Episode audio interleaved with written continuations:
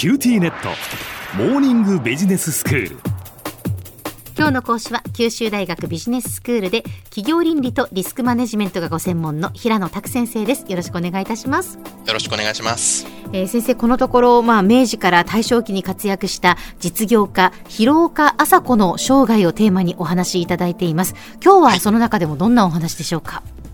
その中でも、浅子が晩年に取り組んだ、まあ、多角化経営の中で、その中で、まあ、保険業への進出について話していきたいと思います。はい。石炭ビジネスにおいて、まあ、悲願の成功を手に入れた朝子ですが、うんその後も、まあ、事業拡大に身を投じていきます。はい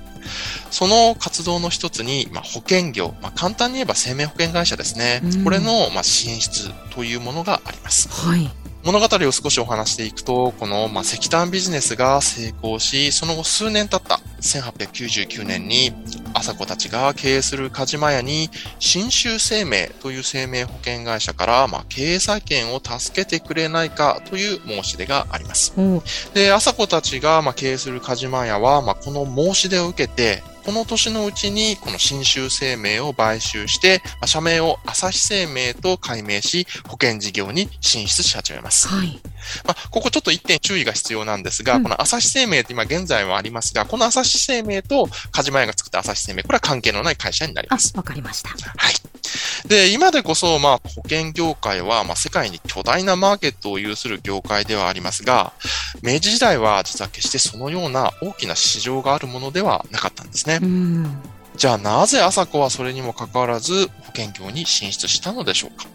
小浜さんも何かの保険サービス利用されていると思いますえが、え現在でもまあ多くの人がまあ何らかの保険に加入していると思います。あの、うちの息子もですね、自転車の事故に遭った時の保険に加入して、うん今では小学生も保険に加入するのだなと。はい。あの、もうすごく一般的に我々の社会に浸透していると思います。うん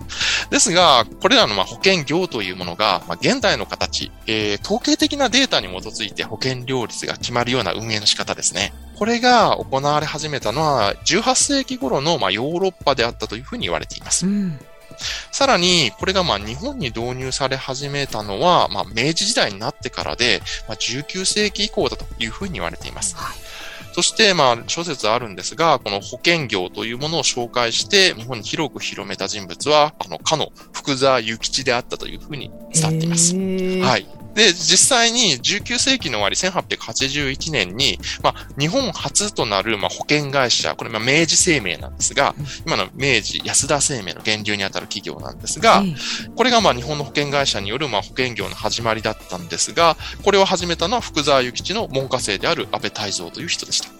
で、日本各地で保険会社の設立が取り組まれ始めたのはもっとその後になります。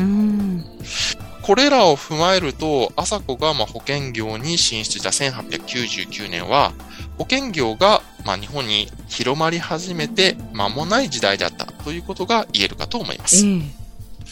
ではこの広まり始めた保険業というビジネス、明治時代の日本人に受け入れられて、まあ、大きな市場成長がまあ確約されていたのでしょうか。うん。資料を見てみると、実はあまりそうではなかった。発展途上でまだ不確定な業界というのがまあ精一杯な状況だったということが言えると思います。そうなんですね。はい。なぜそうだったのかというと、まず保険業に対するイメージが、その当時の日本人は好意的ではないという面がありました。皆さんご存知の通り、保険では、まあ人が怪我をしたり、まあ死亡をしたりする確率を統計的に求めて、基準となる保険金額や、まあ給付金額というものを定めていかなければなりません。うん。この点が当時の日本において、まあ保険業は人の命で商売をするという、まあ、今から見ると誤っているんですが、良くないネガティブなイメージですね。これを作り上げてしまいました。うん。で、保険をやる、まあ、事業者、まあ、企業のイメージもあまり良くありませんでした。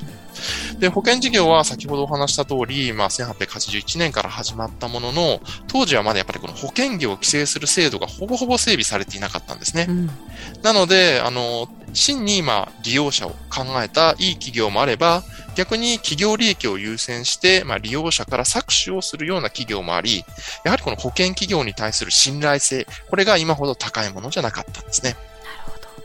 じゃあ先生そのそういう中で、はいなぜこう朝子が保険業にじゃあ進出しようというふうに思ったんでしょうね。はい。まず、経営者なので、発展途上であっても、まあ、今後ビジネスとして成功していくという、まあ、朝子なりの読みはあったんだと思います。うん。実際に新州生命を買収する際も、最も信頼のある部下を新州生命に派遣して、事業の収益性、企業の改善点などを年入りに調査し、再建の見込みを得た上で買収の意思決定をしています。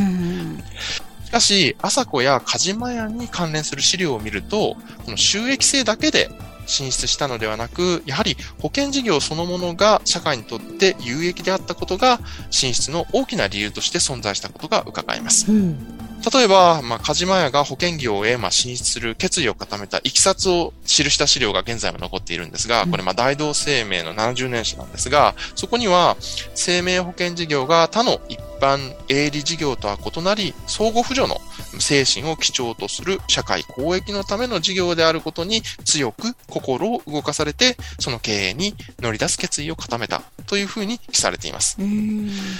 また、朝子の功績をまとめた記事にもですね、まあ、生命保険事業の根底には、やっぱり社会の幸福を増進したいという精神が存在し、広岡朝子がこの未熟な、まあ、保険市場に対して進出したのは、この精神に共鳴したからではないだろうかというふうにも記載されています。うん。さらによく調べてみると、まあ進出した際に、実は鹿島屋の経営というのは、炭鉱が成功したとはいえ、ものすごく潤沢に資金があったというわけではないんですね。そのような資金不足の状態においても、保険事業に新たに進出した背景には、やはりこの事業のまあ社会とか公益性、まあこれに対する共感があったからだというふうに考えられます。この時、鹿島屋が設立した保険会社、その後、合併とかですね、再編を経てですね、現在のまあ大同生命の源流になっており、朝子、そして鹿島屋の思いが込められた保険会社を私たちは現代社会においても見ることができます。では先生、今日のまとめをお願いします。多角化の一環として保険業へ進出した広岡朝子。その進出の背景には収益性のみならず、社会を救済し、人々の安定をもたらしたいという朝子の願いがありました。今日の講師は九州大学ビジネススクールで企業倫理とリスクマネジメントがご専門の平野拓先生でした。どうもありがとうございました。ありがとうございました。